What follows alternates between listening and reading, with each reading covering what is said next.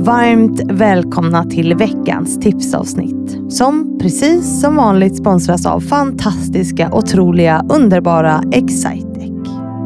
Veckans gäst är Lisa Eriksson, grundare av företaget Redlocker som tillhandahåller fritt mensskydd. Och jag tror att många kan känna igen sig i känslan av att det egentligen är helt galet att det inte finns överallt och att det inte ifrågasätts mer. På söndag släpps ett avsnitt med Lisa om hur hon och hennes medgrundare använde en frustration och skapade en produkt som kan bidra till att lösa problemet. Inte bara att ge tillgång till fritt mensskydd utan också till att normalisera samtalet om mens. Det är ett avsnitt som inger hopp. Inte bara om allt jag redan nu pratat om utan också om en yngre generation. Men vårt samtal handlar såklart inte bara om mens utan också om att vara en ung kvinnlig entreprenör och vilka utmaningar det kan komma med. Om att lära känna sig själv och på så sätt också kunna hantera det. Ja, det är ett matnyttigt avsnitt med andra ord som jag inte tycker ni ska missa när det släpps på söndag. Och hörni, mens.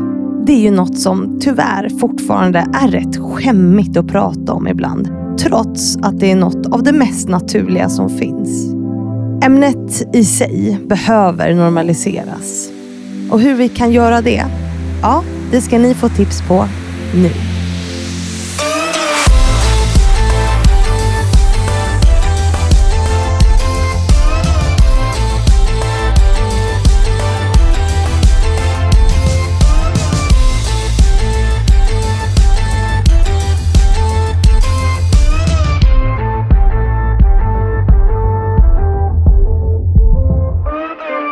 Så att vi gör så här att jag snickelsnackar lite och ljudet är med. Lisa Eriksson, är du med oss? Ja, jag är med. Du är med. Ja, jag ser också på ljudvågorna här Ja, att jag du ser är med. också där på din där dosa. Ja, du ser. Du Ja. har koll på den och jag har koll på datorn. Ja. Eh, två trötta damer som har spelat in ett avsnitt precis. ja, första måndagen men tillbaks efter julledighet. Ja, jag mjukstartade lite förra veckan faktiskt och hade en poddavspelning. Så du är min andra poddinspelning för i år Ja, okej. och för den här säsongen. Mm. Eller ja, nej, jag spelade in några för den här säsongen faktiskt förra året, men strunt samma. eh, jo, i alla fall. Men eh, vi sa det att vi eh, båda kanske har lite svårt att hitta tillbaks från julen. Ja, men det är väl ett gott tecken tänker jag, på Ja. att man har också stängt av. Och att man är utvilad så att hjärnan behöver, min hjärna behövde två veckor att landa och lugna ner sig. Mm. Och sen kanske man behöver två veckor att också komma Komma upp i varv.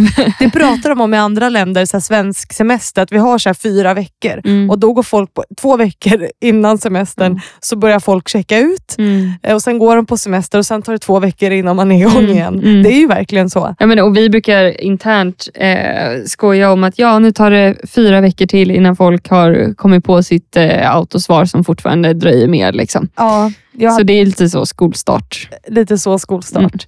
Eh, Men du är ju entreprenör. Mm. Eh, Vi har spelat in ett avsnitt om din resa, men också om dig. Mm. Eh, och att eh, normalisera det här med mens. För det är ju Mm. det som du har startat ett företag kring, vilket Mm. är superhäftigt. Mm. Börja som ett UF-företag.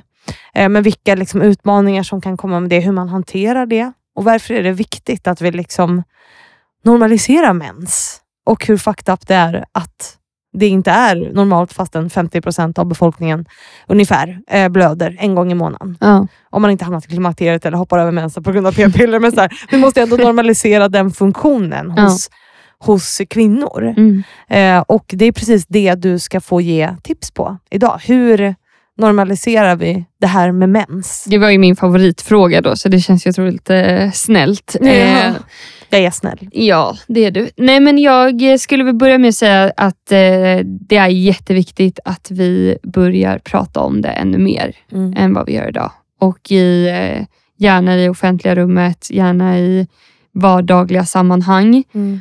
Och då kan man ju fundera på hur man ska börja prata om mens i ett vardagligt sammanhang, Ja. typ på arbetsplatsen. Så Mm. där får jag väl nog ändå säga att ett steg är att faktiskt införskaffa fria mensskydd Mm. till också vardagliga platser. Att eh, ja, vara med och skapa förändring för att det gör någonting med oss människor när vi ser mensskydd tillgängligt på ännu flera platser. Det kommer bli en naturlig del av toalettmiljön i takt med att det dyker upp på restaurangen, på gymmet, på Mm. dotterns skola och så vidare. Mm. Eh, så tills den dagen det är helt självklart så kommer det vara en, en avgörande fråga. Och Sen skulle jag nog säga att det tredje och kanske viktigaste är att fundera på sin eh, egna roll till ämnet. Eh, vi, vi var inne lite på det idag och det är verkligen så. De allra flesta av oss kanske lever med någon som har mens eller har en familjemedlem i någon konstellation som har eller har haft eller ska få mens och eh, fundera på sin egna roll och sitt perspektiv kopplat till frågan. Mm. Hur utbildad är jag och eh, vad eh, bidrar det jag gör eller inte gör med? Eller som mig som brukar berätta för folk när jag har mens. Ja. Nej, jag har mens. Ja, Och så är det så kul att se folks reaktioner på det. Jag gjorde det en gång framför några kostymnissar, berättade om i podden och sen också en gång på scen. När jag fick frågan inför några hundra, hur mår du? Hur är läget idag? Nej, jag har mens. mm. Och det tror jag, alltså så här, det är ju liksom... Och alla bara, Hå? så här, Det var jättekul. Ja, och så är det jätteobekvämt. Ja. Inte för dig, men för de andra. Ja. Men det är väl, eh, och det är väl just ett sånt offentligt rum eller en vardagssituation där, där ditt bidragande av att dela med dig verkligen liksom gör någonting. Ja. Eh, för då går förmodligen de personerna hem och tänker på, oj, vad, där delade hon med sig Ja. helt öppet och så säger kanske någon annan i deras närhet, fast var det så öppet? Jag har också mens idag. Och så, Mm, ja. tut, tut, tut. ja, normalisera det. ja, det är verkligen. Men sen är du här som förebild idag. Och det brukar man få säga själv om man har några förebilder. Har du det? Jag skulle säga att jag har lite olika förebilder Mm. i olika liksom, kategorier eller delar av livet. Så ja, en jättestor förebild till mig, det är faktiskt min stora syster som har betytt väldigt mycket för mig och framförallt inspirerat mycket av mitt driv.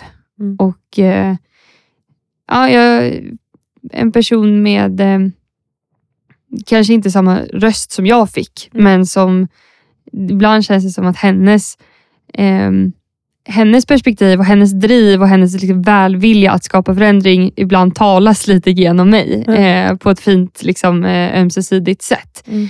Och eh, mm, Så Din stora syster. det är min förebild. Mm, fint. Men då säger vi tack Lisa för att du har varit här och så säger vi åt alla som lyssnar nu att de ska lyssna på söndag. Så tack för att du kom hit. Tack snälla. Och tusen tack till alla er som lyssnat på veckans tipsavsnitt. Jag hoppas att ni får en fortsatt bra vecka och sen så hörs vi ju på söndag igen, precis som vanligt.